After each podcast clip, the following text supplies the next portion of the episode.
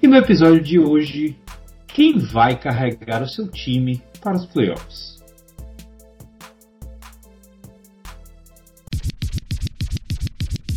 Não vou falar muito, não vou me estender muito porque acabamos de falar muito bem dele e se a gente, se ele entrar no mar com água até a cintura, eu morro afogado botando baba ovo. eu sou do cara.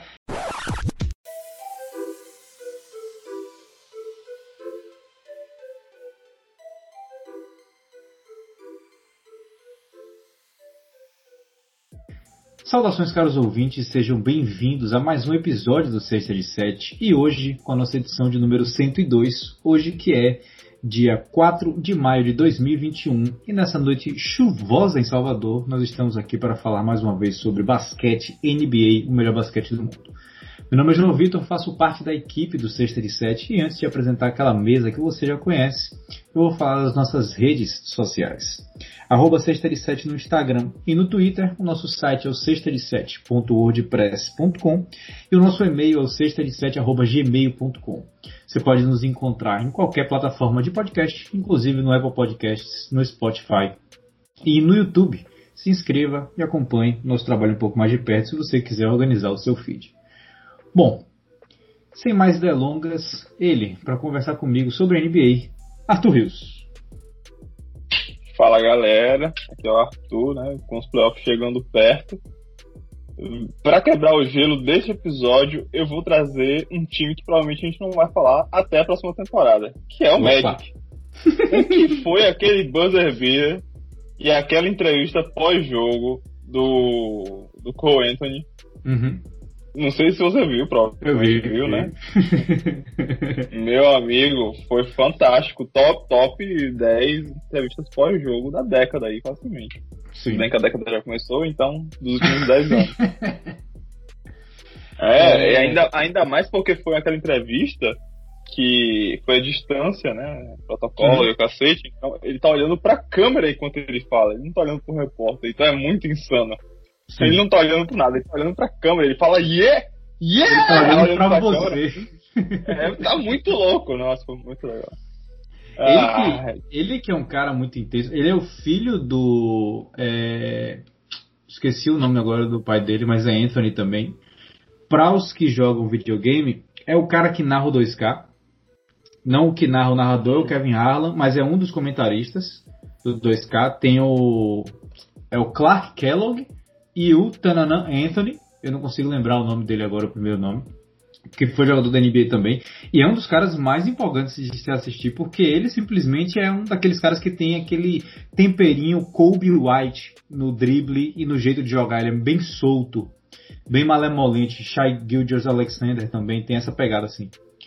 E ele foi um cara que perdeu por muito tempo dessa temporada por lesão, mas eu acho que se não tivesse perdido, talvez ele estivesse um pouquinho mais alto na corrida para Rookie of the Year. Ah, pois é. Nossa, né? Eu me diverti muito. Assisti essa entrevista cinco vezes seguidas. ah, e tomou, né? Meio que papel de líder do time, falando Sim. que o Wagner é o cara, que obviamente não é. Agradecendo o Denver por mandar o RJ Hampton. Uhum. E é isso aí. Muito bom. Personagem.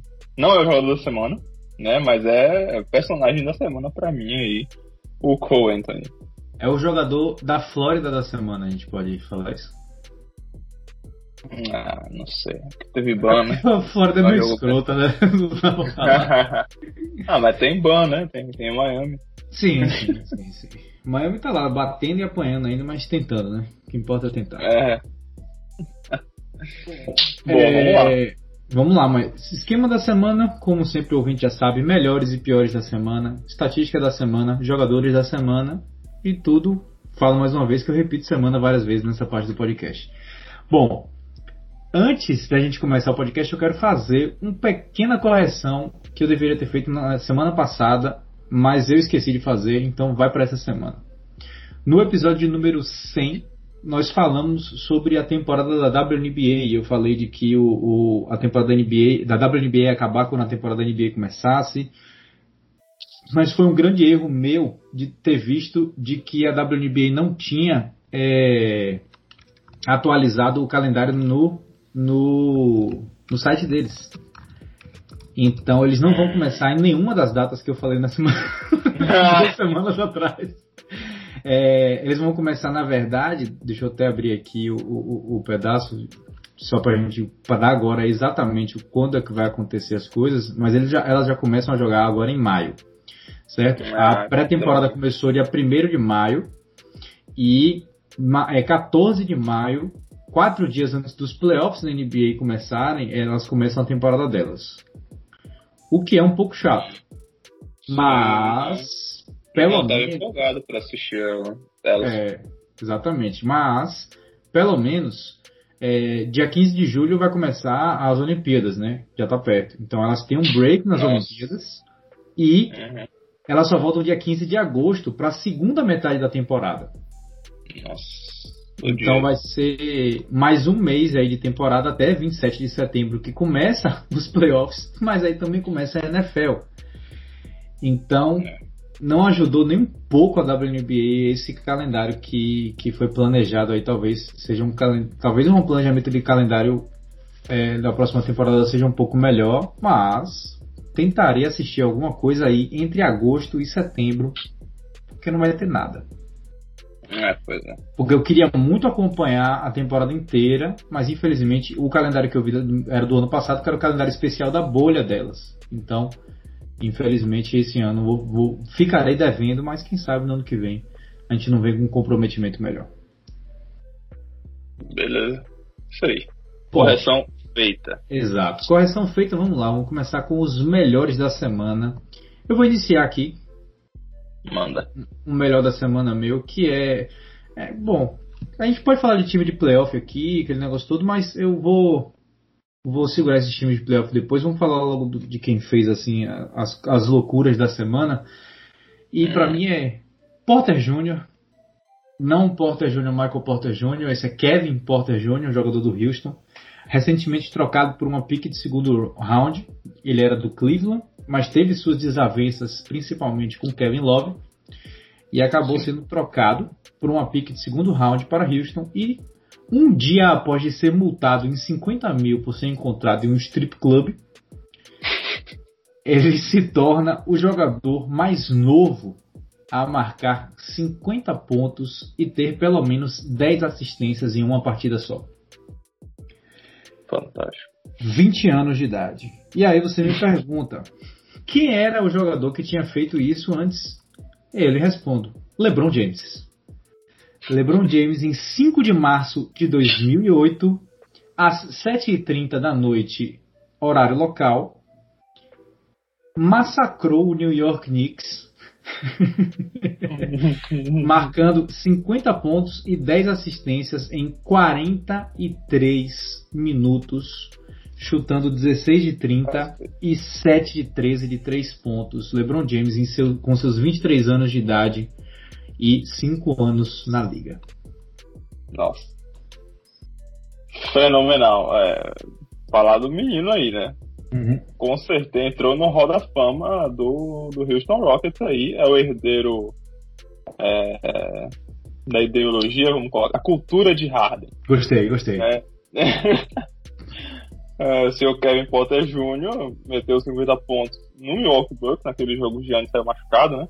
Uhum. E, é, mas um time que tem uma, uma defesa né, acima da média na liga nessa temporada, se não me engano, se estiver errado. Acho que é, é uma das melhores, tipo, é acima da média no caso, né? Uhum. Top 10 provavelmente. E, bom, tá aí, né? O Houston já é eliminado dos playoffs, mas aí teve, teve esse, esse relâmpago de brilhantismo do menino Porta. Excelente. É, foi, foi notícia. Essa história, você ter multado 50 mil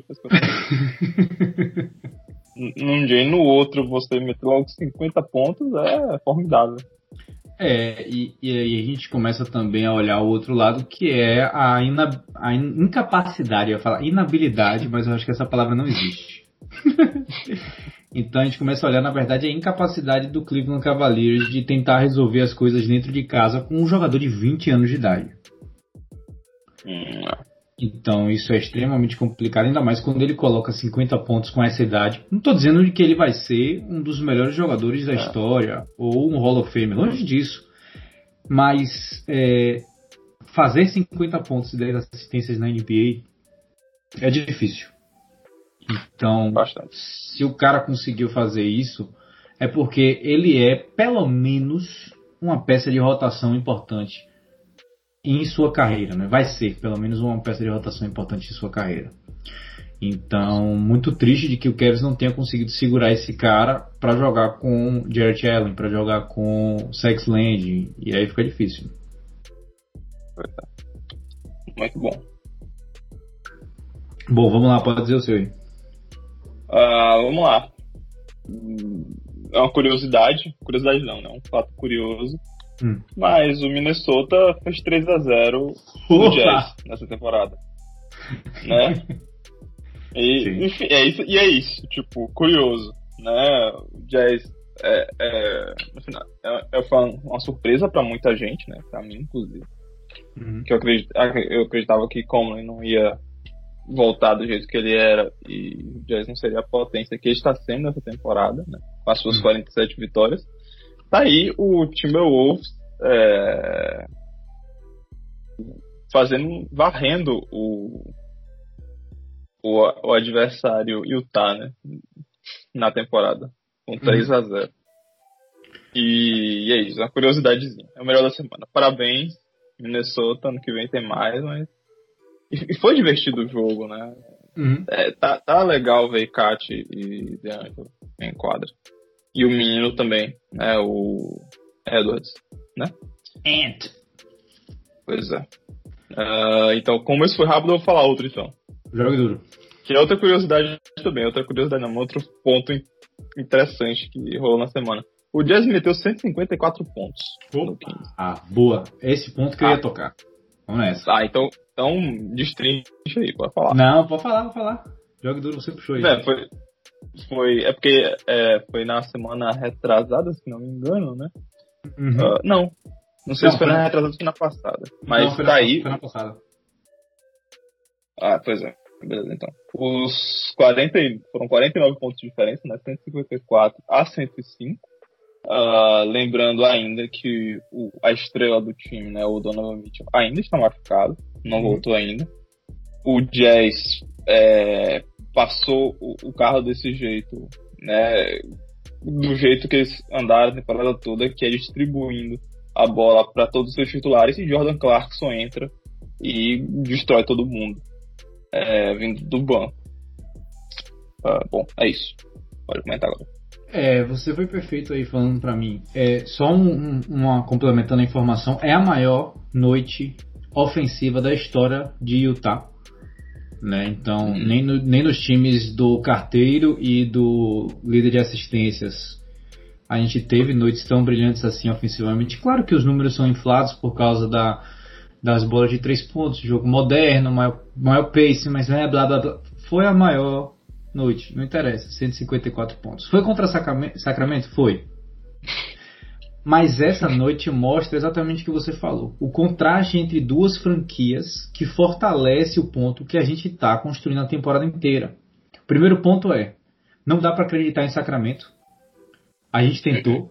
Pelo menos umas duas vezes nessa temporada aqui. A gente falou de Sacramento no podcast e a gente falou: eu não quero falar de Sacramento porque eles vão lá e perdem os próximos 15 jogos ganham 4 a gente fala de Sacramento eles perdem os próximos, eles perdem os próximos 15 jogos. Aconteceu isso algumas vezes essa temporada. E o segundo ponto que a gente vem con, con, é, é, construindo essa temporada inteira é o Jazz é um contender fortíssimo. Fortíssimo. Porque o ataque deles fluiu exatamente da maneira que tem que fluir, que foi o que você falou. Distribuindo a bola para todo mundo. Sem Mitchell, sem Conley também, eles conseguiram Sim. fazer 154 pontos. E a defesa de Sacramento não trocou nada, marcaram drop é, defendendo o screen de Gobert por baixo, ou seja, abrindo bola de três pontos. E aí, nosso querido Utah meteu o quê? 24 de 41 da linha de três pontos. então. Números de não... Houston naquela época, né? Exato, exato. Você, você marcar Gobert, screen por baixo, ou então você marcar qualquer outro screen com o Jazz sem trocar, é suicídio, porque eles tem, tem hora que eles colocam cinco chutadores na lineup. E aí você falou de Jordan Clarkson, mas quando você vê Matt Thomas 7 de 7, 3 de 3 de 3 pontos, fazendo 17 pontos em 9 minutos, você fala, puta que pariu.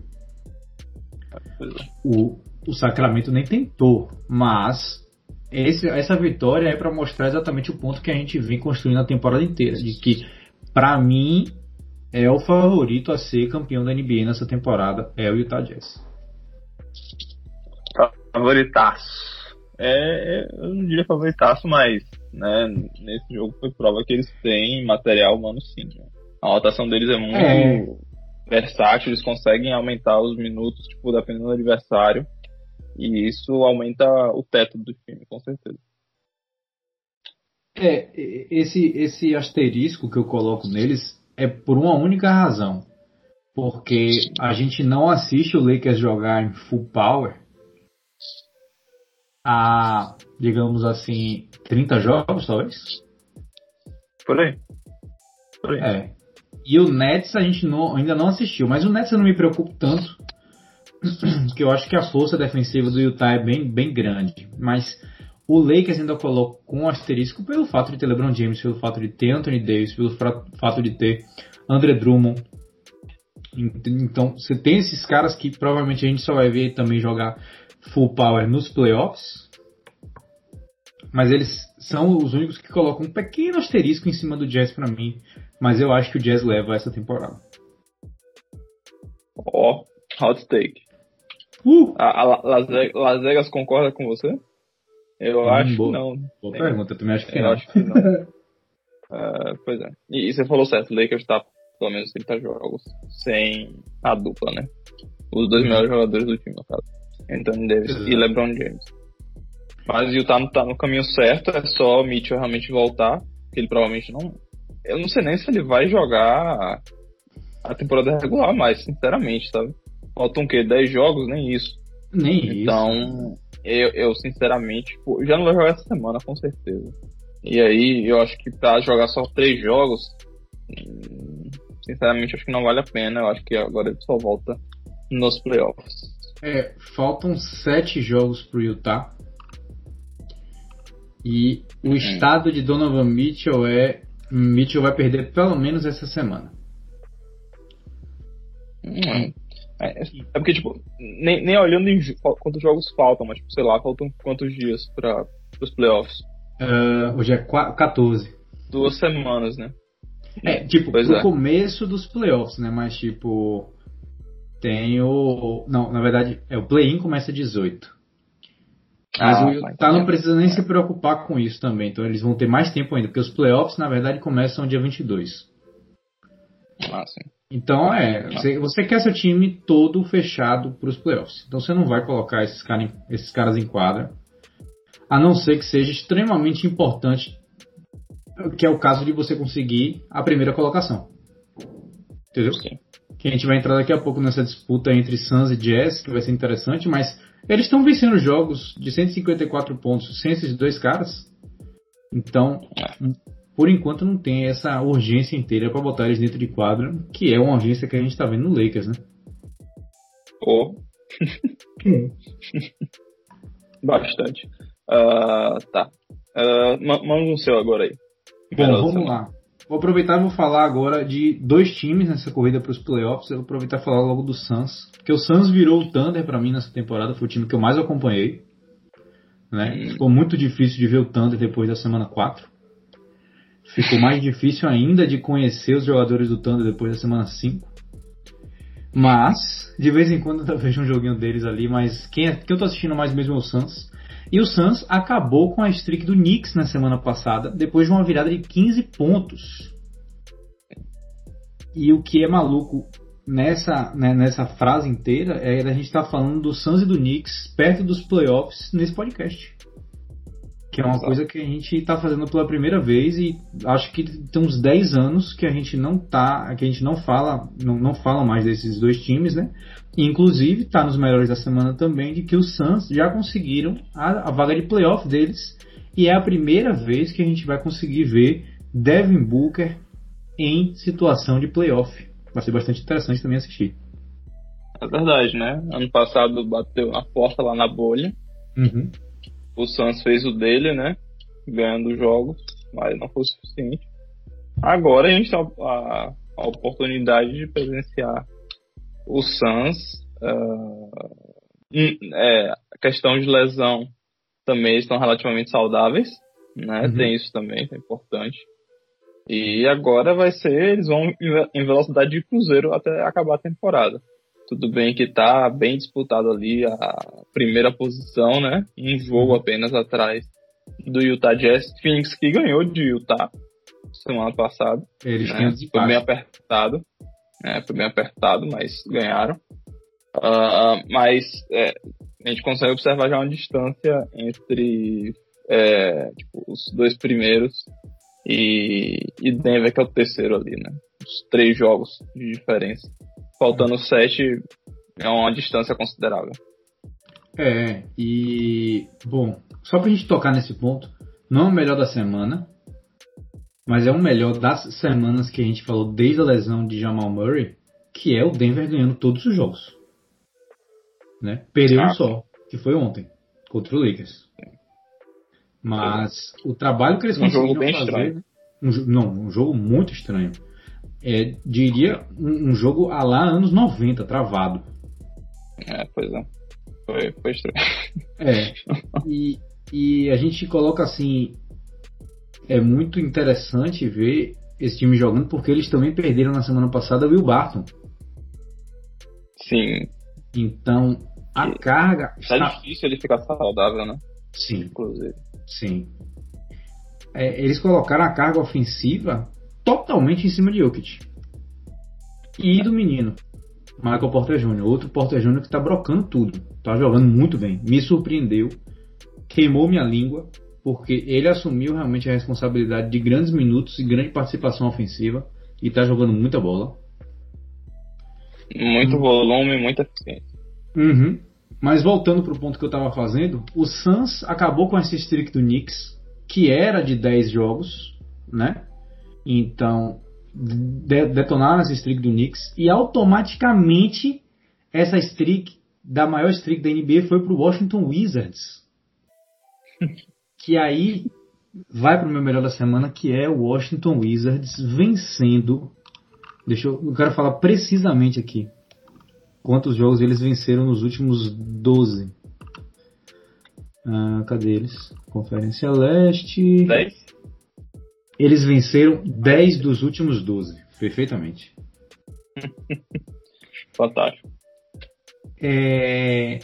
E é exatamente o título desse podcast, que é quem vai carregar o seu time para os playoffs. E a resposta para o Washington Wizards é Russell fucking Westbrook é. O homem que está agora realmente a um nível alcançável de bater o recorde de é, é, Oscar Robertson de maior quantidade de triplos duplos na carreira está jogando o que consegue e o que não consegue para carregar esse Washington Wizards para pelo menos estar no play-in e vai ser difícil jogar contra esse time numa situação de mata-mata. Vai. Nossa, quem, quem pegar vai sofrer. No momento seria quem? Charlotte? Ah, no uh... momento, o, o Indiana tá pegando Washington. Hum, uhum. uh, então, a, além de Westbrook tá carregando esse tá carregando esse time, outro ponto importante é a questão do, do Bradley Bill, né? Que Bradley, no final das contas, Bradley Bill acabou indo meio que de lado, né? É realmente o Westbrook que tá carregando esse time. É muito interessante. Uhum. Né? A, a, a, carga ofensiva de Bill ainda tá lá, né? Uh, ele não tá 100%, né? Os reports, aparentemente, ele não tá 100%, mas ele tá jogando. Ele tá fazendo dele, né? Chegando perto do. Né? Últimos jogos ele chegou perto da marca de 30 pontos. uh, várias vezes, ele está contribuindo bastante no jogo contra o Lakers. Ele foi fundamental, claro, mas o Westbrook que ditou o ritmo da partida e ele que está ditando o ritmo de todas as partidas, dos dois lados da quadra. E né, nesse ponto da carreira que ele estava ultra desacreditado, é fenomenal. Uhum. E só para só para ilustrar, né, um pouco do que ele vem fazendo nesses últimos jogos aí, eu não sei o número certo, mas até o jogo da semana passada ele estava com uma sequência de uns 20 triplos duplos seguidos. Então é ridículo. Só isso. É. Só isso. E ontem, contra a Indiana, o time que ele pegaria em tese no play-in, ele simplesmente fez 14 pontos, 24 assistências e 21 rebotes. e aí você fala, putz, mas só isso de pontos? Que, que ele, ele chutou 30%. Não. 5 de 8 e 4 de 4 da linha de 3 pontos. Ou da linha de lance livre. Livre. Então, o homem estava ontem numa missão de alimentar seus companheiros. E isso infectou os companheiros para alimentar os companheiros de novo. Então virou um efeito me alimenta que eu te alimento. E nessa brincadeira, o Washington Wizards fez 50 assistências na noite. Cacete. pois é. Pois é, exatamente. Aquele time tá todo travado, que era horrível, uma bagunça do cacete, que o Russell Westbrook tinha que realmente fazer aquele jumper dele de qualquer jeito. Uhum. Uh, a gente consegue ver agora ele distribuindo melhor bola. Tipo, um, entrosamento maior fez a diferença. Fez muita diferença nesse time, com certeza. Exato. E a gente e consegue. ele tem o ritmo ah. dele, né? Foi mal de interromper, diga aí. Não, não, é só falando que, tipo, ele no ritmo dele, quando ele estabelece, realmente é muito difícil de parar. Ele é muito Sim. eficiente. Sim, é brutal. E a gente começa a enxergar aquele é, é, Washington Wizards que a, gente, que a gente previu na temporada, né? Que a gente fez na previsão. Não que a gente acertou que eles iam estar agora nessa situação, mas quando a gente fez as, as previsões da temporada, a gente colocou o Washington pelo menos em play-in e eu acreditava de que esse Washington conseguiria funcionar com o Westbrook. Sim. E agora a gente está vendo realmente o que é está acontecendo com, com esse Washington, principalmente sobre a liderança de Westbrook. E só para completar a informação, né? Oscar Robertson, mais conhecido como Mr. Triple Double, né? Ele é o verdadeiro Mr. Triple Double. Ele, ele tem 181 triplos duplos na carreira. Russell Westbrook tem 178. Ou seja, estamos olhando a uma marca que antes era inatingível. A segunda pessoa da lista antes de Russell Westbrook chegar era Magic Johnson. A terceira é. era Jason Kidd. Então, você está falando de nomes que são inalcançáveis na NBA em termos de playmaking, em termos de rebote.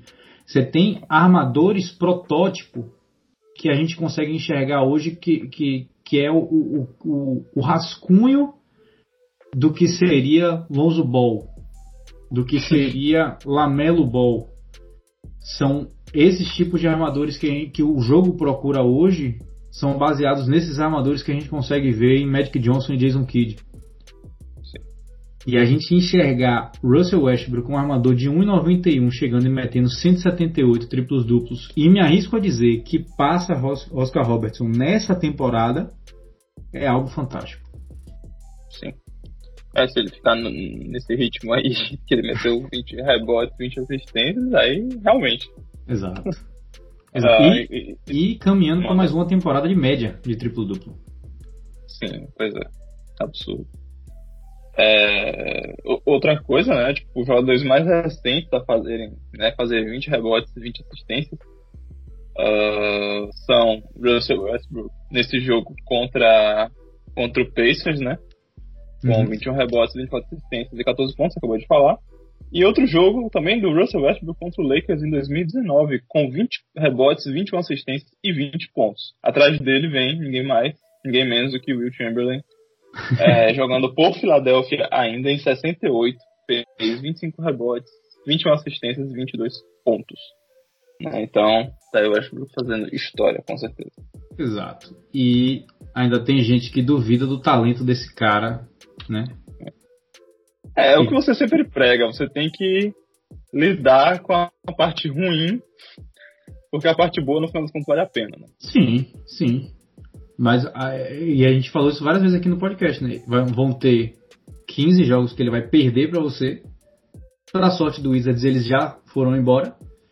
E agora eles estão na fase dos 25, 30 jogos que ele vai vencer para você. Exato. E ele Perfeito. simplesmente entrou num ritmo aí frenético. Bom, manda lá, próximo é, melhor da semana seu. Uh, deixa eu ver aqui qual o próximo que eu vou pegar. Eu vou pegar. Tá, eu, eu vou falar de Sabonis, né? Hum, é, é, ele teve um jogo muito bom, né? A gente falou, de, a gente falou muito pouco de Indiana nessa temporada, a gente tem que falar isso, né? A gente falou uhum. pouquíssimo. Eu não assisti quase nada de Indiana, então fica difícil realmente comentar, mas ele no primeiro tempo contra o Oklahoma City Thunder, né, fez Opa. 11 rebotes, 11 assistências e 22 pontos, ou seja, um triple-double no, no intervalo, né, nos primeiros dois quartos é, daquele jogo. Último, os últimos jogadores a fazer isso foi Jokic em 2018 e Westbrook em 2017. então, é, pois é, Russell Westbrook vai aparecer sempre que alguém falar em, em triple double, né? Então, tá aí. Uhum. Comentando de Sabonis uh, nesse podcast, consequentemente, indiano é que, né, vai pros playoffs, vai pro play-in. E eu tô até empolgado pra ver indiano nesse play-in, né?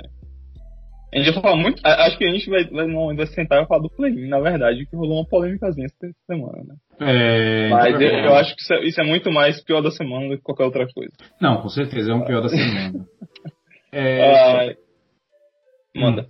Ah, Algum comentário sobre o Sabonis?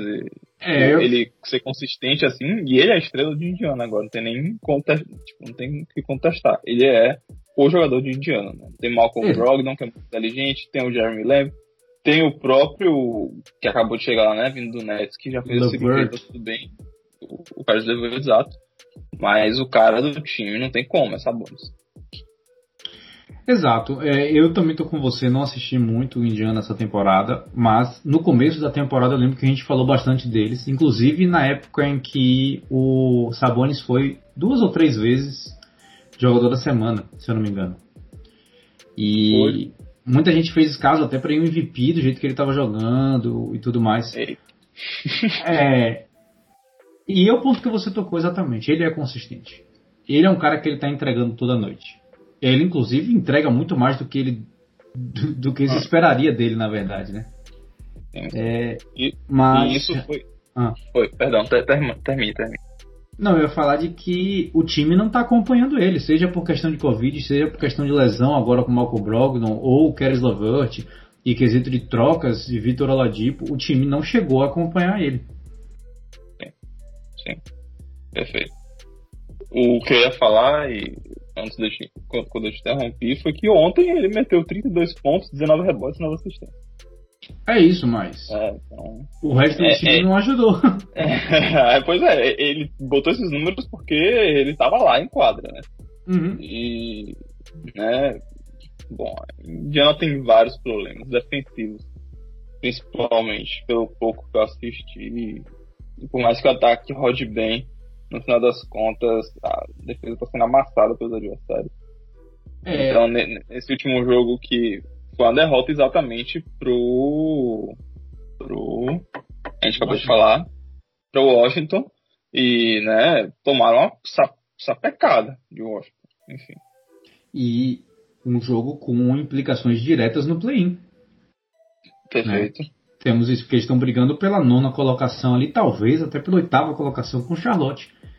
Então você tem eles perdendo para o décimo colocado e colocando isso num jogo só de diferença agora fica mais complicado ainda.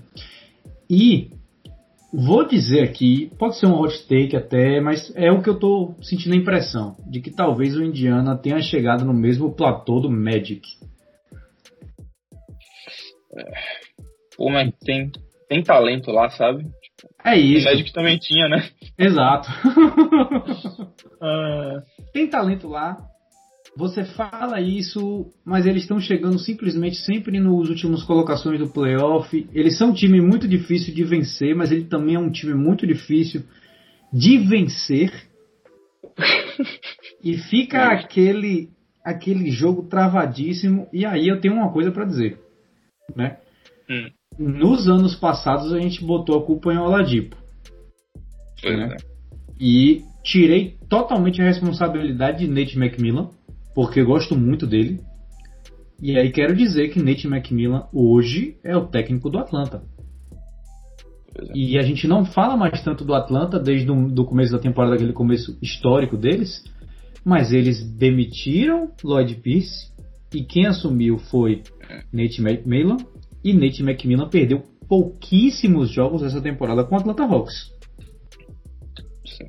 Já Nate Bjorken do Indiana Pacers não podemos dizer a mesma coisa. Então, talvez eles foram no bode expiatório. No, no, é o bode expiatório que fala botar culpa?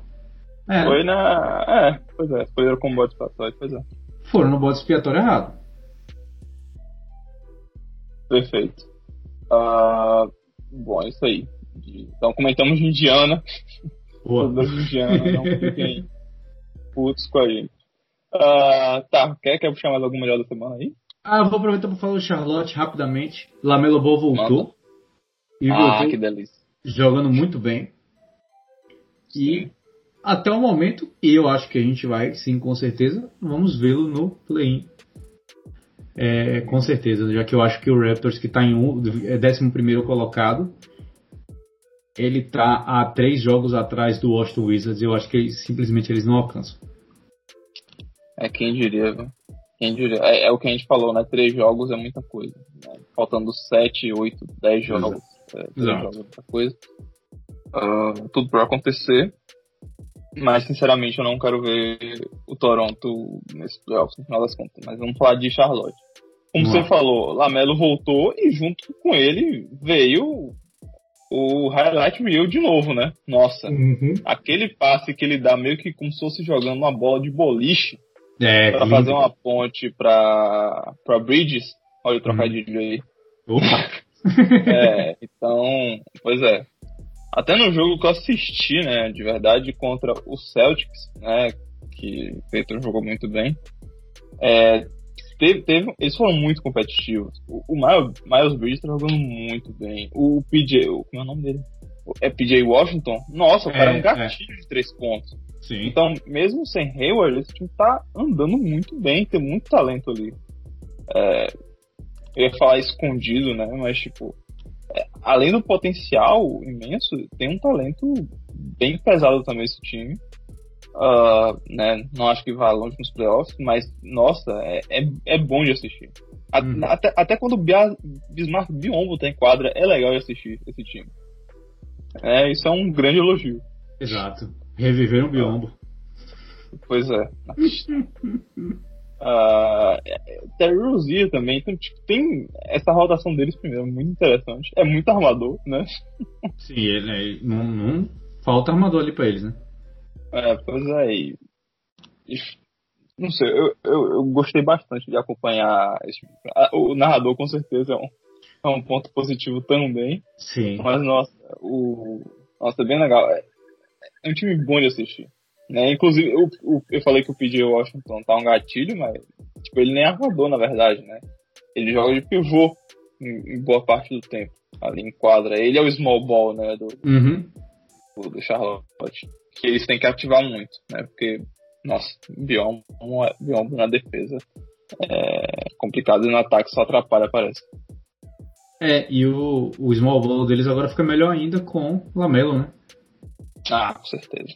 Que mais alto, falou, né? É, é um dos amadores protótipo aí que a gente tem, né? Os caras que são bastante altos. Se eu não me engano, ele tem 1,99 para 2 metros de altura. É. Então, ele é um, um, excelente reboteiro. Foi provavelmente a, a, qualidade que mais chamou atenção nele nessa, nessa, nessa temporada, porque a gente já sabia de que ele era um excelente playmaker. É claro que surpreendeu, Uhum. Mas ninguém botava tanta fé de que ele fosse se comprometer tanto aos rebotes. Pois é. Né? E aí ele volta nesse final de temporada para fazer exatamente a presença que ele precisava para poder receber o prêmio de Rook of the Year. E Lavar estava certo no final das contas. Pelo menos um de, um de três ele É. acertou. 33%. Oh, pois é. Pois é. É, tá tranquilo ainda, faturou. Nossa, se aquela parada com o David Baller Brand, Brand tivesse sido com o Amelo e ele tivesse no Lakers, nossa, teria dado muito certo, Uhum, exatamente. né? Exatamente. Bom, Ah, beleza. vou puxar aqui um próximo da semana, que é. A gente já falou do décimo colocado do leste, Washington Wizards. Do nono, Indiana Pacers. Do oitavo, Charlotte Hornets. Então, nada mais justo do que a gente falar o quê? Fechar os quatro que vão pro play-in. Sétimo, Boston Celtics. Até o momento, Hum. tentando roubar a vaga do Miami, que está em sexto. Mas, no momento, está indo pro play-in. E, voltando mais uma vez ao tema do podcast, quem vai carregar o seu time para os playoffs? Nesse caso aí, o nome dele é Jason Tatum, 60 fucking pontos, empatando o recorde da franquia com ninguém mais, ninguém menos do que Larry Bird. E vencendo o jogo para conseguir tentar classificar o Boston diretamente para os playoffs. Um jogo, um jogo apenas atrás do Miami Heat. E aí? Uf. É, é, é, esse, esse jogo do, do Tatum, é, então, só pra falar, só pra complementar, foi um jogo contra, contra San Antonio. E, e tipo, no, no intervalo, o Celtic estava atrás, sei lá, 50 pontos. Não era isso tudo, não, mas. Tá, não era 50 pontos. Acho que eram 30, sei lá. Parecia. É, pois é. É tipo, ah, o Cel- o Celtic vai perder esse jogo aqui, sabe? E aí começou uma troca, uma trocação louca. É, DeRozan jogou muito também, muito bem também esse jogo.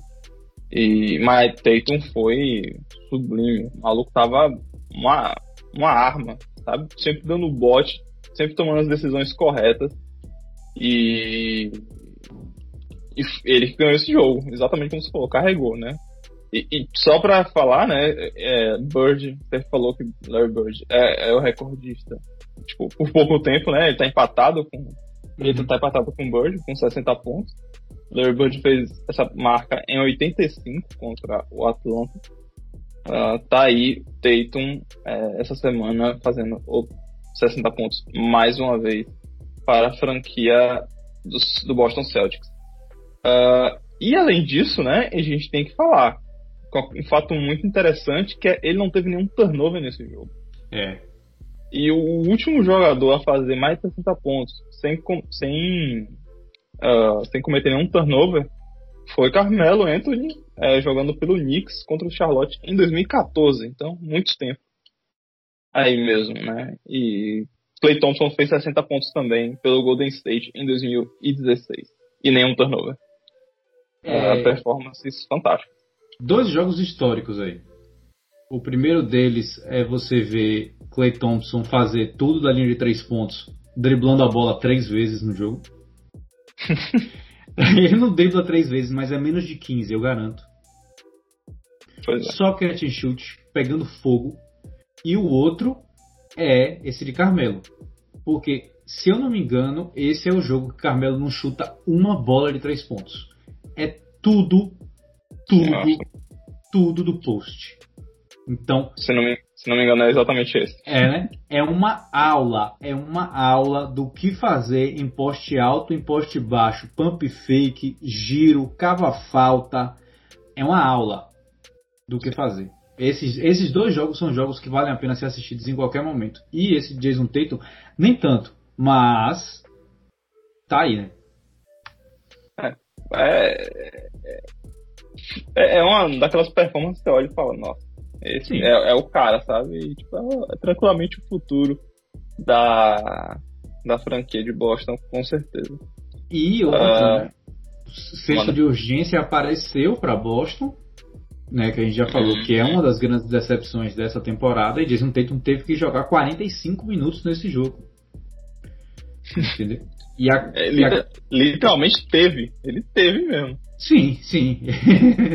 se ele não tivesse lá, se ele descansasse um minuto a mais, eles perdiam esse jogo. Então, é, chegou um senso de urgência para Boston e eles precisam começar a agir hoje. E, e, e o, o, que é decepcionante é que, mesmo eles agindo assim, eles não têm chance, na minha opinião, de fazer uma, uma corrida longa nesses playoffs. É, então é, é triste. Acreditar, pois é. Eu, eu, enquanto estava comentando aí, eu conferi aqui. O jogo de Carmelo, que ele faz não sei quantos pontos, e não, não foi 60 não, foi um pouco menos. Ah, é, sem nenhum turnover, foi em 2012, 2013, né? Hum. Uh, esse de 62 pontos que ele teve foi em 2013, 2014. Isso. Okay. E ele chutou 11 bolas de 3 pontos, converteu 6. Ah, uh, e ganharam do Hornets por 29 pontos, o Knicks, naquele jogo. Justo. Uh, é e aí você falou do Celtics. É, pois, você falou do Celtics, é isso aí, né? Estão lutando, o Tatum tá botando tudo na mesa. E, e eles realmente precisam de tudo. Uhum. Porque, por exemplo, a derrota, a derrota ontem, foi ontem ou foi anteontem, me corrija se estiver errado. Foi uhum. anteontem, né? O jogo contra Portland, que foi uma derrota bem ruim, principalmente porque no final do jogo o Tatum se chocou com Jason Brown e os dois saíram do jogo machucados. Tatum está bem, tipo, saiu bem, né? Mas Brown se machucou e não vai jogar hoje, hoje ou amanhã contra o Magic. É, exato. Então, uma coisa que tem que ficar de olho, porque Tatum foi importantíssimo para esse jogo, o cara ganhou o jogo, né? Que a gente tá falando contra San Antonio. Uh, mas sem Brown, aquele jogo tem sido complicado também, que ele desafogou em vários momentos, né? Tatum uhum. sentou no banco. E, e Brown contribuiu pro ataque. Né? O jogador que mais contribuiu pro ataque, tirando o Jason Tatum naquele jogo, com 17 pontos. Exatamente. Bom, então vou puxar aqui mais um melhor da semana, né? Mas esse aqui eu mesmo pretendo falar rápido, porque. Ah, tá. Antes, antes eu, eu não ah. sei se provavelmente não tem a ver, então deixa eu falar aqui logo. Diga é Madeiroso, jogou, jogou bem, né? Esse jogo, Sim. que eu falei já, mas ele tá com. Eu fui, fui olhar, ele tá com a maior média de assistências por jogo na carreira, com 7,3 assistências por jogo. Interessante, né? Sim. É o cara que é o shooting guard que só finaliza. Tá aí, tá passando bem a bola também nesse San Antonio. E é um cara que vai impactar bastante a free agency do ano que vem, desse ano no caso, né, dessa temporada, porque ele é um dos poucos caras que vão estar disponíveis. Perfeito. Né? E o que é estranho é de que San Antonio. Estranho não, porque é o que eles fazem, né? Uhum. Uhum. Eles não, não trocam. Eles não trocam. O elenco é o elenco que está fechado até o final da temporada. Perfeito. Bom, uh, manda. Vou, vou, falar aqui meu, melhor, meu outro melhor da semana, foi o melhor da semana que aconteceu ontem. Não vou falar muito, não vou me estender muito, porque acabamos de falar muito bem dele e se, a gente, se ele entrar no mar com água até a cintura, eu morro afogado botão baba ovo. eu sou do cara que é o quê? Carmelo Anthony chegou ao top 10 de cestinhas maiores pontuadores da temporada regular da história da NBA. Então, é, Hall of Famer totalmente escrito na sua carreira do início ao fim. Ah, com certeza, ele é, né? Pra você que pensa o contrário, você está errado. Exato. É, Carmelo Anthony, com certeza, aí, é um dos grandes jogadores da história da liga. Parabéns por né, passar a marca, passar o Elvin Reis na lista de maiores pontuadores da história da liga. Ele tá com, me corrija se eu estiver errado, mas quando ele quebrou, ele tá com 27 mil pontos, é isso? É, por aí, é, né? um mais, eu acho. É, e, bom, e a gente já falou muito bem dele aqui, né, e, e porra, não precisa dele, né, outro, outro, pra você achar que, que, que tá, ele tava acabado, nossa, se Porta não tivesse ele para meter aquelas bolas espíritas, aqueles fades, né, que tipo, ele é muito bem conhecido por fazer. Se não fosse ele, o Portland estaria numa situação muito pior. Né? Sendo que o Portland hoje está no play-in. Né? Uh, bom. O uh, que mais além de. Obrigado, Carmelo Anthony. Por mais uma temporada de alto nível, né? Ou pelo menos sim, sim. não um nível mais alto da carreira dele. Uh, mas com certeza um nível acima da média, eu diria. Sim. Dentro do que ele está se propondo a desempenhar no time, ele tá fazendo isso com alto nível. Ele tá com mais de 16 pontos de média vindo do banco. É. Quem não É gostaria? É, parecem ser poucos pontos, mas a eficiência, a eficiência dele é muito alta também. né? Uhum. E, bom, né, sempre atacando a cesta também no momento certo, né? Enfim, ele é uma peça fundamental para esse time, com certeza. Só pra completar a informação, 42% de quadra e 40.5 de 3. Hum, Muito bom. Então, um jogador de post, é- esse é o threshold. Menos que isso não é, né, na NBA de hoje, não é muito aconselhável. Uhum. Logo a gente pode, né, falar que inferir que ele é importantíssimo para para Portland. Com certeza. Ah, né, nesse jogo contra o Celtics foi, inclusive, jogou bem também, né? É, ele jogou contra o Celtics foi é porque esse jogo eu assisti também, né, que o Celtics perdeu Hum, ah, contra a jogou bem também. uhum. Ah, bom, que mais? Ah, é, é, pra, pra quem não lembra, né? Mas Carmelo Anthony, herdeiro do estilo, pelo menos, de Allen Iverson. E eu realmente acredito que é por isso que você gosta tanto do Carmelo. Ah, pode Todo ser. mundo. É quando a gente começou a assistir NBA, né? Tipo, eu, pelo menos quando eu lembro, né? Tipo, tipo assistir sempre que passava na ESPN, onde, onde que fosse, é, sempre tá, né, quem tava chegando era, era o Carmelo, era o LeBron, né, mas, pô, né, Carmelo era o cara. Adorava o Carmelo. Ainda gosto dele, ainda estou aqui defendendo. A gente meteu o pau nele no, tanto no, no Oklahoma, quando ele tava no Oklahoma, quanto quando ele tava no Houston. Uhum. Mas a gente sabe a importância histórica do que ele tem né, em vários pontos da NBA, dentro de quadra, fora de quadra. Então, parabéns, Carmelo Anthony. Uh, show. Bom, eu tenho Tu- mais um aqui. Você tem mais algum aí? Ah, não. De melhor da semana é isso aí.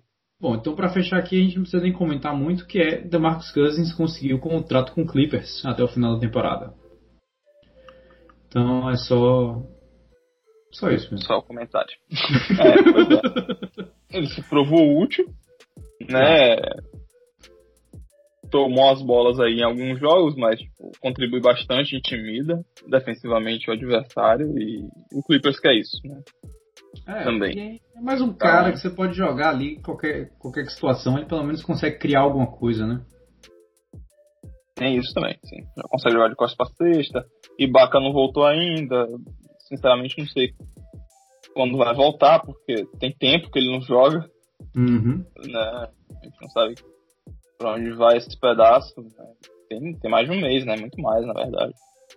É, Ah, aqui a gente, Ibaka. o último update que teve dele foi em, em 11 de abril, dizendo que ele não ia jogar na próxima viagem do Clippers. É, mas tipo, não joga desde, sei lá, É, março, tem talvez ele pode jogar. Exato. É, então, o Clippers precisava aí de, real- realmente de Cousins. Bom, então vamos nessa, jogadores da semana. Vamos lá, então. Ah, a gente tá atrasado, né? Um pouquinho de jogador da semana. Mas vamos lá, começando pela semana 18. O jogador da Conferência Oeste foi Luka Doncic. Teve médias de 26 pontos, 9 rebotes e 10 assistências, né? Nessas três vitórias que o Mavis fez. O Mavis que tá, né? Tá ali na beirada do play-in, tá ali com o Lakers e com o Portland, vendo quem vai ir pro play-in. Uma Uhum. briga muito interessante, a gente vai falar do play mais tarde, mas tipo, né, tá muito interessante ver, e o Luca tá botando a bola, tá fazendo o que ele deveria fazer, né, que é botar a bola Uhum. no braço. O senhor Porzingis não consegue ficar saudável, né? Não. então é ele ou ele, então o Luca tem que ser o cara. Ah, e o pior de Porzingis é o joelho, né, puta que pariu. né. Aí você já fica, ih, rapaz. É, tá tudo bichado. É, enfim. Ah, e do lado leste foi Bradley Bill, né? Como você já falou, a sequência do Wizards está fenomenal. Né, na semana passada, semana 18 da NBA, ele ficou com 31 pontos, 6 rebotes, 3 assistências nas quatro vitórias que o Wizards teve naquela semana. E a gente já falou um pouco, a gente falou bastante Wizards, né? Mas, tipo, falou que, que o, o Westbrook tá carregando o Wizards, mas que Bradley Beal com certeza é peça importantíssima, né? principalmente no ataque, eu diria que ele tem um, um pé a mais assim, de importância que o Westbrook, mas o Westbrook, tipo, é, é, é, porque é que nem aquela, é, é, o impacto que não é direto nos números, né, que o Westbrook tem a mais do que Bill, mas Bill tem um uhum. impacto nos números imenso. É, e o, um ponto para isso é que o Westbrook não tem mais de 20 assistências à toa. Tem alguém metendo bola pra cacete lá. E não é Rui Hashimura. Ah, pois é, não é o, o Wagner também. Primeiro porque ele não tá lá mais. Exato. Quem tá metendo bola é Bradley Beal. Essa dupla tá dando trabalho. Perfeito. Uh, então vamos pra semana 19, né? Que é a semana que acabou de acabar. Acabou de acabar da NBA. O jogador da Conferência Oeste foi o Devin Booker, do Santos que a gente já falou também, mas ele na semana teve 29 pontos, 4 rebotes, 3 assistências e 4 vitórias em 4 jogos. Né? Então, menino Booker, finalmente vamos ver ele né, liberto nos playoffs. Vamos ver o que o pessoal do deserto tem para oferecer. Né? Boa. Uh, e do lado leste, o jogador da semana foi Jason Tatum, foram três jogos que o Celtics teve, duas vitórias e uma derrota, né? Que para a fase do Celtics foi muito bom, obrigado, ficar positivo na semana. Sim. É, na, nessa semana, Tatum ficou com 40, 43 pontos, 6 rebotes e 6 assistências, ou seja, carregou mesmo, né? Sim. É, é, é números de na semana de Harden, né? Sei lá, de realmente só ele meter bola, né? 42 pontos nesses três jogos foi a marca bem expressiva. Também, é, nós, é engraçado que nós falamos de todos os jogos da semana, né? Exato. Exato. E engraçado aí, o único cara que não tem um recorde de 100% é o Jason Tatum. Né? Que ele realmente não está ah, conseguindo ser ajudado, mas o resto, Booker, Briel e Luca são três caras que estão nessa fase do quem vai carregar o seu time para os playoffs e conseguiram invencibilidade na semana em que foram é, é, selecionados para serem jogadores da semana. E infelizmente Tatum, que é o cara que tem a média mais absurda de pontos desses caras aí, meteu 60, conseguiu perder um jogo nessa, nessa semaninha dele aí, né? Pois é. Uh... Bom, vamos nessa. Então vou, vou começar aqui os piores da semana. E aí eu vou falar só de uma lesãozinha que a gente tem que falar aqui, que é John Wall mais uma vez, não vai jogar mais o resto da temporada o que é triste para o toda a situação com o John, depois de todos esses pedaços de lesão, aquele negócio todo. O Will Barton se machuca também, que a gente já tinha falado quando a gente falou do Nuggets, Porter Jr. está crescendo, beleza? Então só para tirar esses dois aí do caminho e a gente pode seguir agora para os piores da semana. Beleza, então. Uh, você começa, eu começo? Como é que a gente vai fazer isso? Porque você sabe do que eu vou falar. Ah, então já que você vai falar do principal, eu vou falar do Piti que Kevin Love deu na semana passada. Ah, boa, boa. Quando, boa. quando não marcaram uma falta nele, eu vou. É, com, na verdade, eu não tenho como falar porque eu não tenho como descrever para o ouvinte. então eu só vou convidar o ouvinte a ver os 10 minutos mais é, não profissionais da história do basquetebol, na minha opinião. E olha que eu assisti é, é, a briga de Metal World Peace distribuindo socos ah, no palácio. é, pois é. Mestre do palácio, pois é. E, e mesmo assim, o que Kevin Love fez na semana passada foi uma das cenas mais ridículas que eu já vi. Ele não recebeu uma falta e ele resolveu não jogar mais basquete, não chutar mais nenhuma bola. É, não é, receber não receber mais a bola do árbitro. O árbitro dava a bola na mão dele para ele marcar, para ele passar o lateral e ele jogava a bola de qualquer jeito dentro da quadra. Inclusive, uma bola de transição do Raptors de três pontos em cima do Cavs foi feita assim. É, é. Ele não parava de reclamar com os árbitros. O técnico do Cavs é um dos caras mais pastéis que eu já vi na minha vida, que deixou ele dentro de quadra depois disso. E foi uma das a sequência de piti mais ridícula que eu já vi na minha vida. Triste, né? Triste. É, eu acho muito triste toda a situação, né? Malta é, jogando essa temporada, né? Já fez Ou pit fora de quadra, agora fazendo pit dentro de quadra também. Exato. É, é terrível. Eu nem tinha visto, você que me mostrou. É, só. É só triste mesmo. A gente sabe que ele já foi um grande jogador da, da liga, né? Ajudou, ajudou o Kevin a ser campeão, né? Uhum. Mas passou o tempo já e essa birra, essa briga interna aí de poderes, né? Que ele quer ser trocado, mas aí o Kevin não quer trocar ele também. Não vai cortar também para não dar dinheiro de graça para ele e fica essa punheta. Perdendo a palavra. Pelo amor de Deus, né? Uhum. E esse técnico do Kevin, nada contra, mas, mas nada a favor também. É... Você não gosta, é, é, eu entendo o que você quis dizer, porque é pra ter, tipo, o maluco faz uma birrinha, você tira ele de quadra e. A não ser que esteja, tipo, é, uma ordem expressa do. do sei lá, do, do dono do time, olha. Você vai botar esse filho da puta pra jogar, sim, eu tô pagando esse maldito, ele vai jogar, o cacete. Eu preciso vender ele pra alguém. É, Mas é, é, é, a questão de, de. Até para preservar o jogador. Porque, obviamente, Kevin Love, Kevin Love não quis agir da maneira que, que, que agiu. Mas ele é. estava sob a influência de uma grande frustração. Entendeu? Então acaba perdendo a cabeça mesmo. Se ele tivesse ali, pede um timeout, dá dois tapinhas na cara dele e fala: Você é idiota ou o quê? Entendeu? Aí o cara dá aquela acordada e fala assim: Nossa, coach, é mesmo, tô colocando meus meus companheiros em, em, em, prejuízo aqui, eu estou prejudicando a minha imagem, prejudicando a imagem da franquia, estou recebendo 40 milhões para fazer isso. Então, nossa, talvez seja melhor realmente eu deixar o árbitro de lado, porque Piti nunca mudou é, é, é, é marcação de árbitro, e tenho dito, e ficar quieto. Né?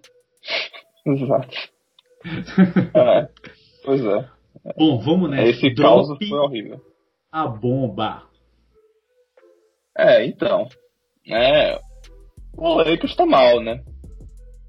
O Lakers tá muito mal.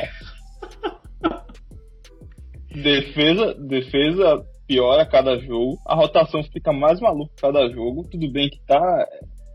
Eu sempre tento colocar aqui a desculpinha da. Ah, mas vou estar experimentando algumas coisas pro playoff, né? Aguarde e confie. Então, a última vez que eu falei isso, tinham rolado só. Quantos jogos sem LeBron? Acho que uns seis. A última vez que eu hum. comentei de verdade, de fato, isso. Cara, agora sem condições, né? Então, é, e, e Drummond já chegou, já tá com ritmo, né? E ainda assim tá uma bagunça do cacete, porque Harold não consegue defender de jeito nenhum. E aí, tipo, é whoever offense nele o tempo todo, quando ele tá em quadra, e é muito agoniante. Uh, tá, esse é um ponto ruim da semana. O Lakers, né? Ganhou ontem aquele jogo ultra estranho contra Denver, Sim. né?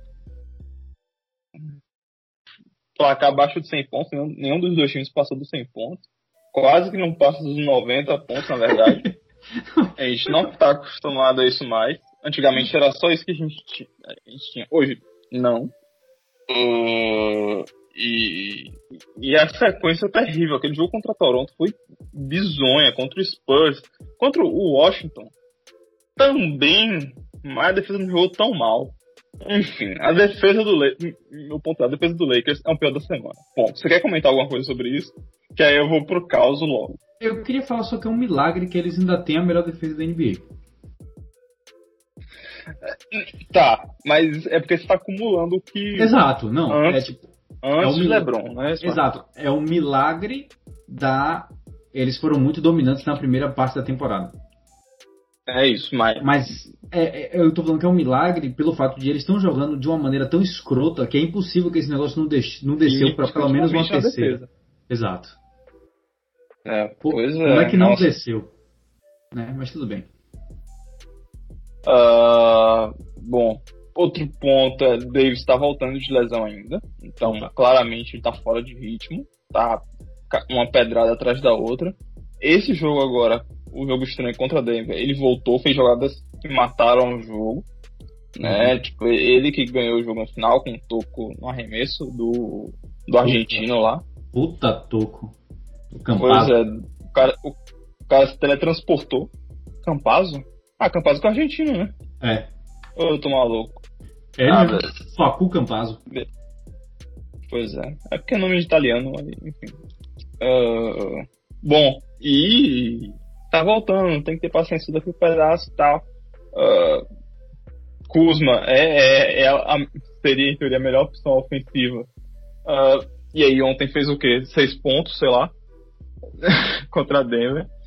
E, e aí tá essa, esse caos completo. É, o Dennis Schroeder machucou também. LeBron é, reagravou a lesão no, no tornozelo. Falou, inclusive, na semana passada que acha que não, não vai voltar nunca mais 100% na carreira dele. Nossa. É, pois é. E. E aí, pronto. E aí, esse é o momento de transição perfeito pra, pra pauta. O pior da semana, que é LeBron e, e as falas dele. Né? Então, LeBron falou que né, a NBA está a zero dias sem ser dramática demais. LeBron falou isso aí, que talvez seja verdade, né? Ele, ele que conhece o corpo dele, ninguém mais. Mas, né, nessa semana nós vimos, nós vimos o, a volta de um grande personagem da NBA nos últimos 20 anos, que é LeBron Butthurt James. que ele simplesmente, na entrevista, né, pós-jogo, após derrota safada contra o Toronto, se não me engano, Toronto? acho que foi contra o Toronto, ele simplesmente virou e falou que é, quem teve a ideia do torneio play-in deveria ser demitido. E essa, esse é o pior da semana. Por quê? É. Eu, eu posso continuar ou você que já quer entrar Não, logo? pode, continuar, por favor. Porque esse, a gente, eu pelo menos sempre comento que a LeBron parece que tem uma um teleprompter atrás dos olhos dele ali, porque ele sempre fala tudo, né? Tá sempre comedido, sempre tem a, a, equipe dele ali por trás A do que ele é fala. sobre a China. E Cacete. É, não, isso aí também é comedido, pô. É claramente Ah, pensado sim, é. o que ele fala. Exato, exato, exato. Ah, é verdade, é verdade, é verdade. É. então. Se foi uma aí frase que aí, foi pensada, foi aquela. Inclusive. Dinheiro. Exato. Dinheiro primeiro. Ai, ai. Mas enfim, aí ele solta essa aí. Porque ele tá nessa situação. Só por causa disso. Porque essa foi a ideia mais genial que a NBA teve nos últimos anos. Uhum. Porque nunca na história da liga tantos times tinham chance de playoffs e nunca, que eu me lembro pelo menos, todos os jogos importavam, importavam tanto quanto esses agora. Sim. E aí, empilhado. Pode falar. Pode, pode comentar. Não, pode falar, continue. E e empilhado a isso, é você ouvir um dos melhores jogadores da liga falando que você não, você não vai conseguir ganhar do, sei lá, do Golden State só com Curry. Ou, ou sei lá, Jamorant, Memphis, moleque, Triple J voltou, mas pelo amor de Deus. Do Spurs, sabe? Tipo, quê? Até parece. Enfim, aí no final das contas é tudo drama. É só só drama. Então, tipo, tem, é, tem essa pressão toda aí que ele quis colocar. É, hot take horrível. Take horrível, né? Freezing takes. Porque, pelo amor de Deus. Sim. E. Bom, é isso. E eu, fiquei- eu fiquei transtornado. Fiquei indignado com É. essa. com esse coach. Porque- Uma coisa é você falar isso no início da temporada, quando a, a, a coisa foi aprovada. É, sim. A regra É, foi é, aprovada. É a mesma coisa, a parêntese gigante aqui. É que nem Alvin Kamara não concordar com o jogo a mais que eles colocaram na NFL agora, sendo que ele votou a favor do jogo. Sim. A gente fala mal dos nossos políticos e o cacete, mas a gente faz a mesma. A gente, né? As Uhum. pessoas fazem a mesma coisa, né? Tipo, fala, ah, isso aqui é uma merda, mas, mas eu assinei aqui por baixo, é isso aí. Exato. Mais dinheiro. Claro que eu aceito mais dinheiro, chama. E aí você. Você chegou exatamente no ponto que eu queria com esse do Alvin Kamara, que é o ponto do Mark Cuban. Do Dallas Mavericks. Que é outro cara que apareceu criticando publicamente o, é, a, a regra do play-in, né? A criação do play-in. Agora, que ele está em sexto colocado. a um jogo de entrar no play-in, porque o seu unicórnio não fica saudável. É, mano.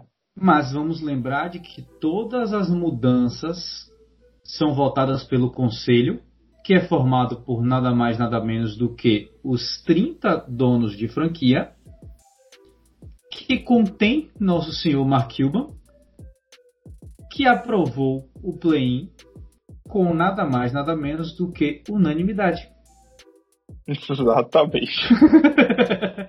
então é, na hora que isso vai dar mais dinheiro para a liga e a liga vai repassar mais dinheiro, beleza. Mas na hora que você vê que você pode ser eliminado fora de um, eu não consigo entender na verdade, porque se você está em sexto lugar no Oeste, você não vai fazer uma porra de uma corrida longa no playoff. Não vai. Não vai. O Lakers no momento está pegando o Clippers na primeira é, rodada dos playoffs. E a gente não sabe quando o LeBron volta e quando o Schroeder volta. Então até o momento o Lakers é para sair no primeiro round. Até o momento o que a gente sabe, o que a gente viu nos últimos, nos últimos jogos, o Lakers vai sair no primeiro round. O Dallas contra o Denver é a mesma coisa. Luca vai tentar fazer o que fez contra o Clippers no ano passado. Pode conseguir um jogo ou outro, mas em uma série de sete jogos vão perder. Então, na verdade, você ir para o play-in, você conseguir passar do play-in e ir para uma série de sete jogos, na verdade significa mais dinheiro para você. Então, é um assunto bastante controverso. Eu, assim como você, gosto muito da ideia, porque principalmente ela acaba reduzindo o tanque né? Porque você tem agora 10 times que estão em, capacidade de competir, ainda mais no mata-mata, que é algo que a gente quer, que a gente tem na NFL mata-mata, mas agora a gente tem também na NBA, pelo menos com quatro times, tudo bem. Mas é um mata-mata, é uma coisa interessante. Mas Nossa, ficar vendo é. um dos maiores da história ficar de chorinho porque o time agora está em quinto colocado é foda. Ah, pois é. é Cara, sinceramente, o, o que vai ter de gente aparecendo, querendo assistir o, o Memphis jogando jogando esse jogo, tipo, sabe? Uhum. É, é, muita, muito lucro que a NBA vai ter, né? E consequentemente Sim. todo o time. Então, sinceramente, não faz sentido esse choro aí. Na moral, sabe? Tipo. O, é. o e, e, tem o pedaço que a gente pode ver Zion também, né? Se conseguir roubar a vaga do Spurs ali, o Pelicans roubar a vaga do Spurs e tal. Enfim, tem muita coisa que a NBA pode fazer marketing pesado aí e tornar a parada tipo, ultra. É... Quero falar midiática, mas é a palavra. Tipo, ultra interessante. É muito fácil vender esses jogos. Muito fácil. E, e você tocou é num ponto... Quer, né? Isso, você tocou num ponto interessante aqui, que é exatamente esse do Zion, porque a gente matou o Pelicans na semana passada, mas o San Antonio não fez o dever de casa, que é o que estava fazendo. Perdeu quatro seguidas. Pois é. e aí, então, meu amigo? Deu a chance do Pelicans estar pelo menos a dois jogos atrás deles. O Pelicans está vencendo jogos para ajudar? Não. Não. Mas ele ainda está lá. pois é. Não, e, ele... e, são confrontos diretos do, do Pelicans, inclusive. Ele pegou é... o Warriors ontem e vai pegar o Warriors hoje de novo. Pois é. Então, é implicação. Sacramento, aí eu matei mesmo. Você já quer emendar? Quer Não, não, esqueça que pegou o Warriors ontem, porque a gente vai lembrar do do pior da semana, que é esse ah. jogo. não antes, esqueça. Antes de você meter esse pior da semana, eu vou meter o meu pior da semana, que é do Warriors que é o Warriors estava com aquela crescente de Curry que a gente falou muito bem. Curry é mais um dos caras quem vai levar o seu time para o playoff. Curry vai levar o seu time para o playoff, conseguiu levar o seu time para o play-in. Por quê? Porque o Warriors teve a maior seca de pontos em um jogo da NBA desde 2019, que foram 10 minutos sem marcar um ponto em quadra. 0 de 17. E para isso, do outro lado, quem vai levar o seu, o seu time para os playoffs? Luca Doncic e o Mavis fizeram 28 a 0. E esse jogo marcou a impossibilidade do Warriors de garantir uma vaga nos playoffs. O que significa que agora eles estão fechados no play-in. Ou eles vão para o play-in, ou eles não vão para o play-in. Eles não têm mais possibilidade matemática de playoff. Pois é. Uh, isso aí, perfeito. Uh, é. Pois é. Agora, tá, dito isso, hum. Curry tá tendo uma temporada inacreditável. Sim. Tá e aí, né, Curry, temporada inacreditável, sinceramente, né, no play-in aí qualquer coisa pode acontecer, claro, mas, nossa, o que ele tá fazendo desde de quadra, meu amigo, tem, tem que trazer o, a defesa do Jurassic Park lá pra parar ele. Sim. Tá fenomenal. E aí, esse cara jogando 42 minutos, ele consegue ganhar alguns jogos, hein? Pra você. E aí, vou lhe dizer, hum. na configuração atual, eles pegam o Portland no play-in. Que, que e coisa. Aí... Opa aí, cara, é, é muito fácil esse jogo. Como eu assisti esse jogo. Eu assisti uma série desse jogo. Sim. Se fosse tipo sete jogos antes de começar os playoffs, eu assistiria tranquilo. Sim, com certeza. Não é muito justo, mas eu assisti. e o é, outro lado do play-in é Memphis é. contra San Antonio, mas você fala, porra, porra, Pelicans, me ajuda, velho. tá ligado? Eu, eu, eu assisto tranquilamente, cara. Eu, eu assisto tranquilamente Memphis contra Spurs.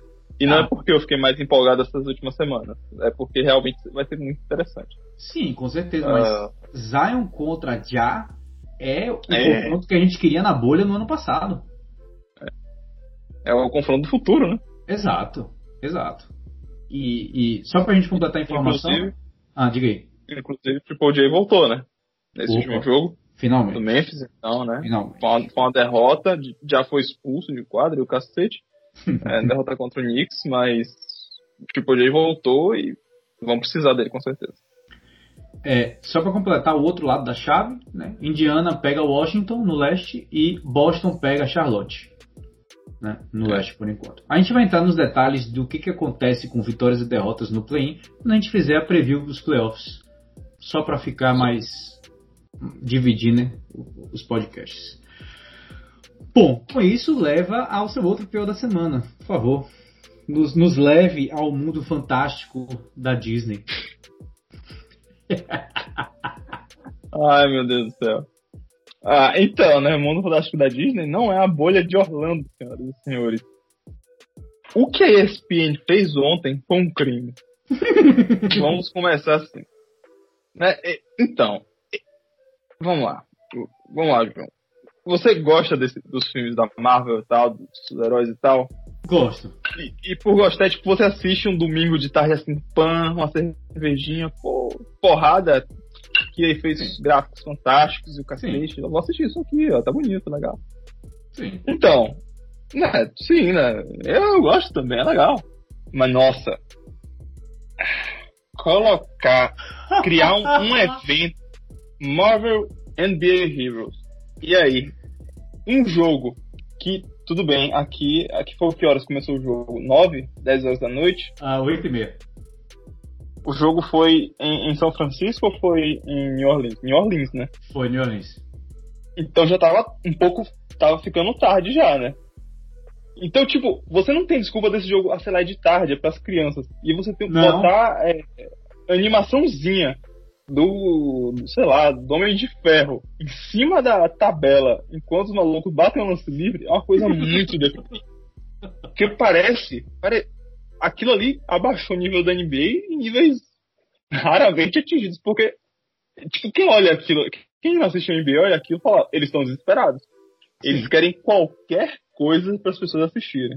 E aí uhum. nem se compara com a transmissão da Nickelodeon na NFL. Foi aquele negócio muito mais divertido, foi muito mais descontraído, sabe? Muito mais de boa. Esse negócio foi uma parada muito forçada. Obrigado. Ah, não sei, que, não sei quem fez. Uh, Curry fez, já fez 15 pontos, então ele vai ser recrutado pela Miss Marvel. que? e aí você. Não, eu nem sabia da existência desse negócio. Eu só fui ver porque você me avisou. Inclusive, você me alertou o fato do apelido de Zion. Por favor. é os anos.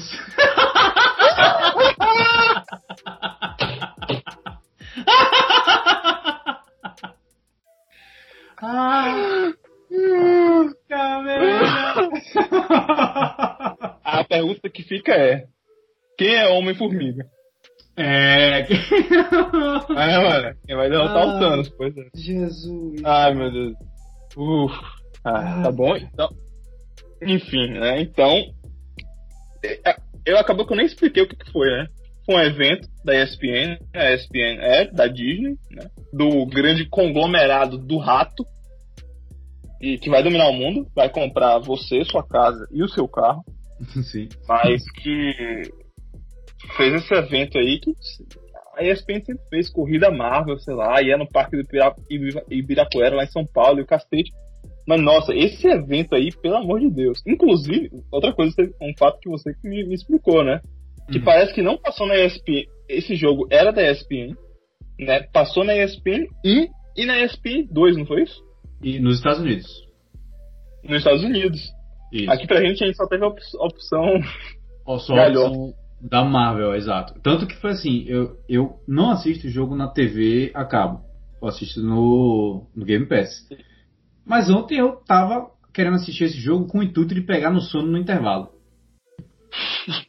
Então, dormir na cadeira é muito desconfortável. Então eu falei, não, vou dormir no na cama. Né? Quando der intervalo, eu cochilo, se eu acordar, acordei. Se eu não acordar, não acordei. Eu termino o jogo no, no outro dia. Só que eu não aguentei 10 minutos de Marvel com ESPN e eu fui pra cadeira assistir na ESPN normal pelo League Pass, porque não deu. Não Ai, deu. E Não, o ponto que você tocou pra mim foi preciso. Quando o Curry pôde ser recrutado pela Capitão Marvel. Eu, eu fiquei um pouco feliz que eu comecei a me distrair com o Twitter com outras coisas, pra eu não, realmente não ficar, tipo. sim. Porque eles criaram vários gimmicks. Gimmicks, é, como é que eu falo? É, várias, sei lá, ferramentinhas, sabe? sim, Ah, sim. esse negócio de recrutar e, É, sei lá. o Pantera Negra puxava o placar, o logo do Avengers ficava na tela quando tinha uma cesta. Eles, eles investiram, investiram. Horrível. É, quando, quando o Curry arremessava da bola de três, é, da linha de três pontos, fazia um. Como se fosse, tipo, tivesse um vento atrás da bola, né? Pra dar Uhum. movimento. Isso aí achei galhofa, mas ok, né? Mas porra. É, a- a- tem dois takes que realmente foram além da imaginação, que é o que você me mostrou, que é o Homem de Ferro em pé na tabela. e teve outro que é o Homem de Ferro. A, a, é a Senhora Marvel? Não, é. Capitã Marvel, nossa. Miss Marvel é a, é a criança aqui. Enfim. A Capitã Marvel, Sim. o Homem de Ferro e o Pantera Negra assistindo na sideline o jogo. Foi muito deprimente. Eu fiquei muito triste de verdade. Sim, sim. Eu, eu tenho uma pessoa que tava assistindo aqui do meu lado, ela tava assistindo comigo, assim, na medida do possível, mais distraída que eu, claro, mas quando ela viu aquilo, ela falou. Ela ficou em descrença, ela não acreditou no que estava acontecendo. Enfim, né? Então, né? Então, tipo, e ela nem está no fã casual da NBA que assiste uma vez. É, uma vez ela- o o último jogo que ela assistiu, completo de NBA, provavelmente foi nos playoffs da bolha. Então. E ela gosta do- da Marvel e desses filmes do cacete. Não, pelo amor de Deus, nunca mais um negócio desse. Por favor. Não, eu melhor foi ouvindo as, as propagandas.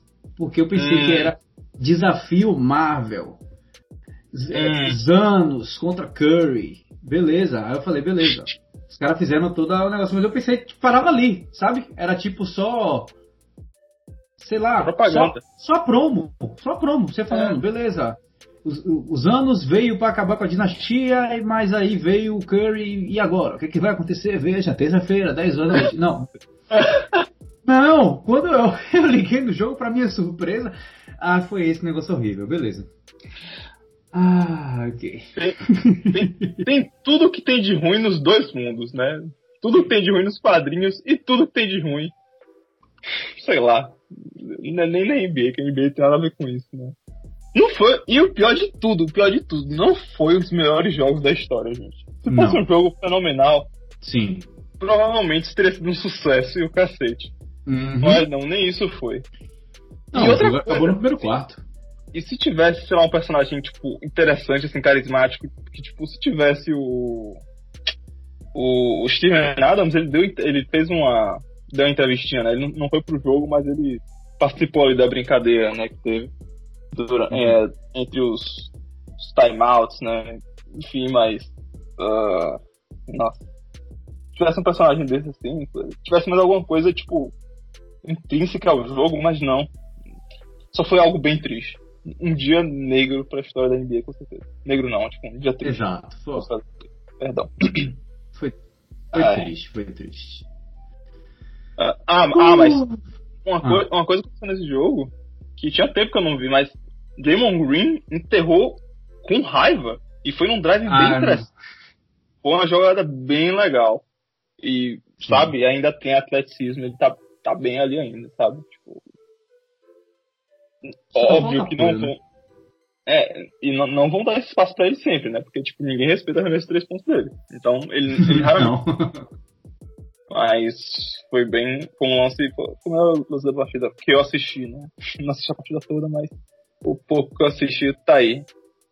Uh, e, claro, Zion é Zion, né? Sempre é muito bom ver jogar. Bom, com ah, isso eu coisa. acho que eu fechei. Lonzo, ah, ficou, Lonzo ficou 1 de 9 nesse jogo, na linha de ah, 3 pontos. Horrível, não, isso aí foi terrível, é, isso aí é. foi terrível. Então, a gente tem que falar, porque o pessoal, o pessoal elogia Lonzo num jogo e no outro é um terror. Bom, eu puxei aqui, ó. Contra a Denver, ele fez 4 de, o só bola de 3 pontos, tá? Ele meteu 4 de 9, muito bom, né?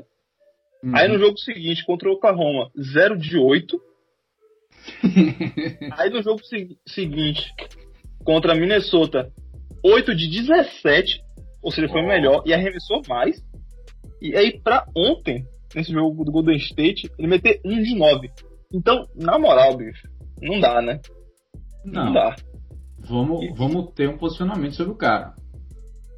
E, e ele arremessa, cara. E, tipo, parece que ele tá confiante. O arremesso tá melhor, mas. Sim. Noites como ontem é triste também. Outra coisa triste para ver nesse jogo, né? Exato, exato. E o, e o, triste é que a cada bola que subia dele vinha o, o ventinho no fundo da bola. Ah, e ela não caía. Mas o negócio que você tá falando e, do Inclusive. Longo... Ah, pode falar. É, só pra comentar rapidinho. É, esse jogo que ele fez 8 de 17, ele fez 33 pontos. Que se não me engano é o career high dele. Uhum. Uhum. Então, tá esse negócio. Tipo, a galera ficou muito empolgada para chegar no jogo seguinte e ser horrível do jeito que ele foi. É, a consistência de Lonzo é ser inconsistente. Isso é, é claro. Né? A gente sabe das problemas, dos problemas de mecânica, dos problemas de confiança. Ele é um cara de 2 metros de altura, armador. Ele poderia adotar. Um, é, a, o, o, que eu defendo para ele é que ele poderia adotar uma posição muito, muito, muito mais agressiva e impactar o jogo de uma forma completamente diferente do que ele tenta fazer. A gente vive falando da bola de três pontos, mas a bola de três pontos não é obrigatória na NBA. Não é obrigatória. Entendeu? Então, ele pode tentar impactar o jogo de outra maneira. E principalmente defensivamente, na minha opinião. Ele é um dos caras com potencial defensivo mais alto na NBA. E a gente consegue nomear defensores absurdos. Taibo, Ben Simmons, é... como é o nome do Rudy Gobert. A gente consegue falar desses defensores, mas quando a gente vê um cara com potencial defensivo, Drew Holiday, a gente vê um potencial defensivo desse de Lonzo Ball, ele não tá utilizando isso. Isso para mim tinha que ser a identidade dele. Ele tinha que ser two-way finisher. O cara que consegue dancar com aquela força, o cara que consegue defender desse jeito, ele tinha que estar tá impactando o jogo de outra forma. E ainda colocar um playmaking, ele era para ser uma versão é, mais alta de Westbrook, na minha opinião. Sim, sim. E, e aí. É, e aí você tem um cara que não tem uma agressividade nenhuma, e aí o que me irrita é o que você falou, né? A mídia fica. Ah, ele é excelente. Nossa, ele é horrível. Ah, ele sabe chutar. Ah, ele não sabe mais. Nossa, mas o treinador trabalhou com ele e agora a bola vai cair. Você viu aí? Acabou de acertar, 8 de 17. Ah, mas aí vendo? Não funcionou, porque ele tá 0 de 9. Gente, vamos decidir. Vamos decidir. É. Bom. Uh, é isso aí. É, só para finalizar aqui, não é pior da semana, mas só para a gente ficar de olho na corrida para primeiro lugar da Conferência Leste e da Conferência Oeste. Conferência Leste, Filadélfia e Brooklyn estão brigando, e a gente tem que falar, né? Os dois já garantiram posição no playoff. E do lado do Oeste, Utah e Phoenix estão brigando pela primeira colocação. O Phoenix está meio jogo atrás, o que significa o quê? Que é um jogo que eles não jogaram ainda. Pode virar um jogo ou pode virar nenhum jogo, caso eles ganhem, né? E Utah, Phoenix, Nuggets e Clippers já garantiram vaga nos playoffs. E também a briga para quinto e sexto colocado e sétimo. Lakers, Mavericks e Trailblazers são gente, os jogos, né? São os times que a gente vai estar acompanhando essa semana, com certeza. Sim. É, pois é, ou seja, nós temos 10 times que vão jogar pela. vão jogar ultra pesado uhum. no, no, lado oeste. E 10 times do lado leste que vão jogar com tudo também. Então, tipo, nunca. Eu não lembro disso. Tipo, 10 times de cada conferência, você ter 20 times, 20 uhum. torcidas engajadas nesse ponto da temporada.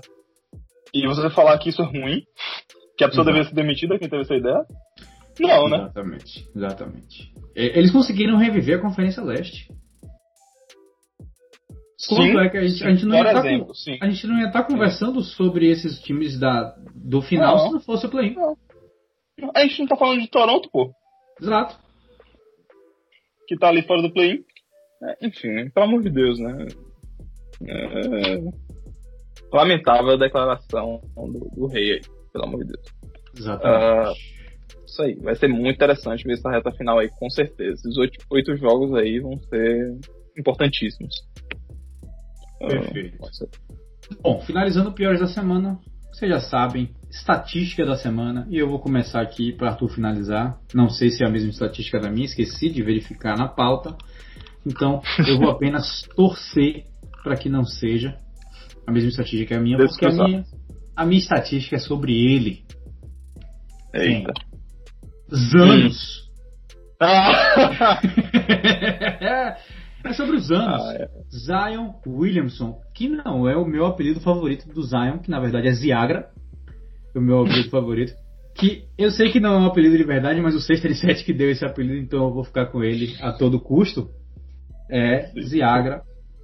Zion Williamson Zanos. Zanos é o primeiro, o jogador não, o jogador mais jovem. Ah, mais jovem não, perdão, falei errado é o jogador a chegar mais rápido a 2 mil pontos na carreira desde Michael Jordan. É, é, incrível isso, ainda mais porque ele fez isso em 79 jogos.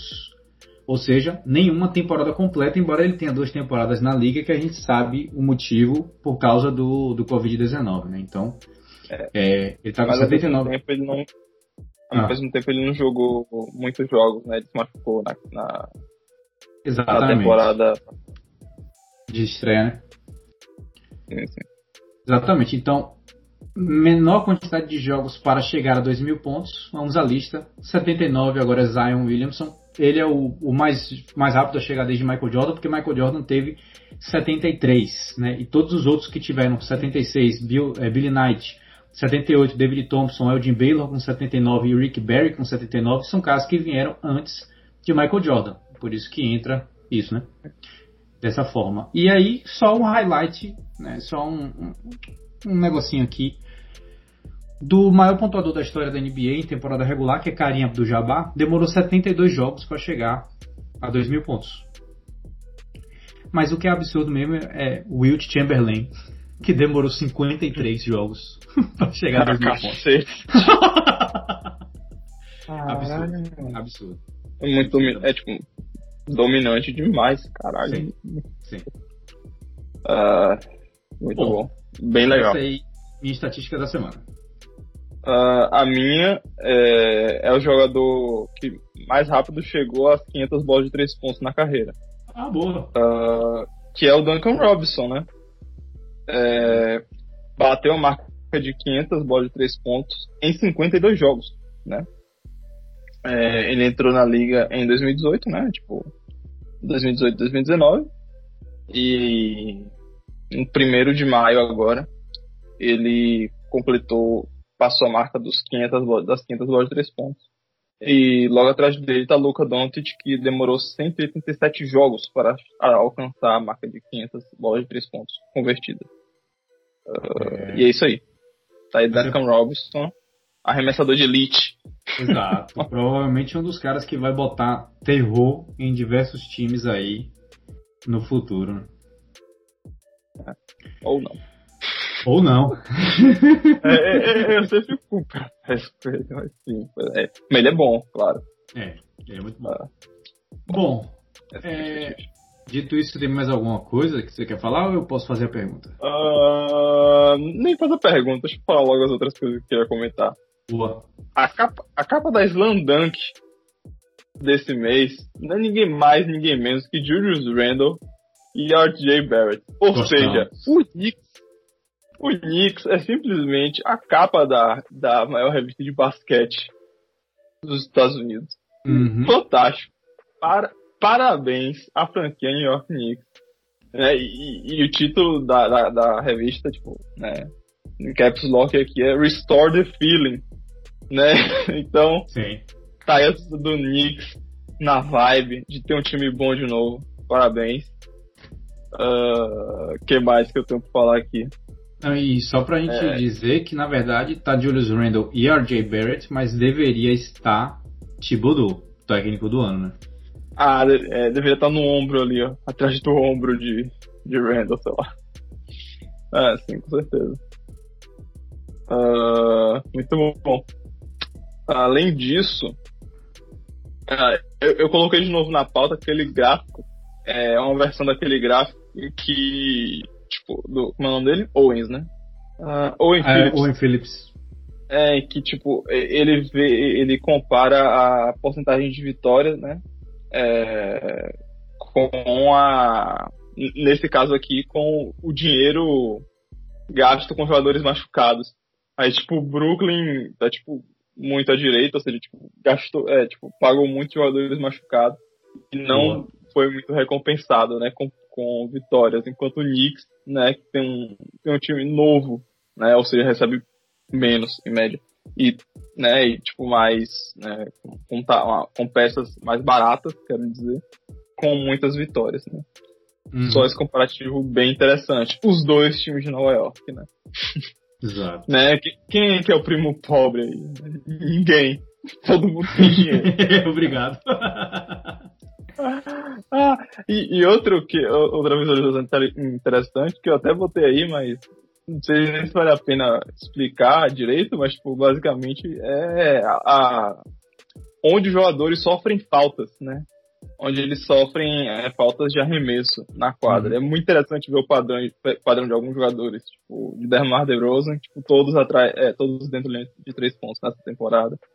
Uh, né? E tipo, e observar tipo, que o Julius Randle, por exemplo, também está sofrendo falta, é, várias uh, faltas na linha de três pontos.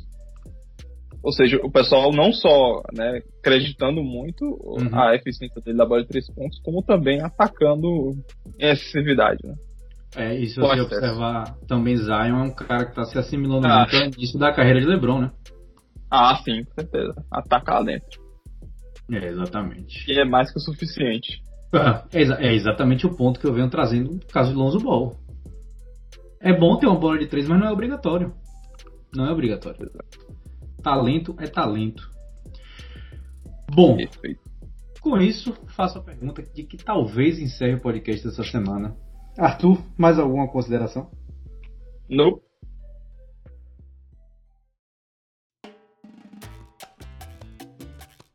Bom, então é isso aí, pessoal. Espero que tenham gostado do podcast dessa semana. Um podcast tão interessante. Mais uma vez, espero que vocês tenham gostado de ouvir o tanto quanto eu gostei de gravar. E antes da gente encerrar, nossas redes sociais são arroba 637 no Instagram no Twitter, site 637.wordpress.com, e-mail 637.gmail.com, todas as plataformas de podcast. Sinta-se à vontade para inscrever se tiver interesse de acompanhar nosso trabalho um pouquinho mais de perto. Que os deuses do basquete e do futebol americano estejam com vocês e até a próxima. Valeu pessoal, semana que vem.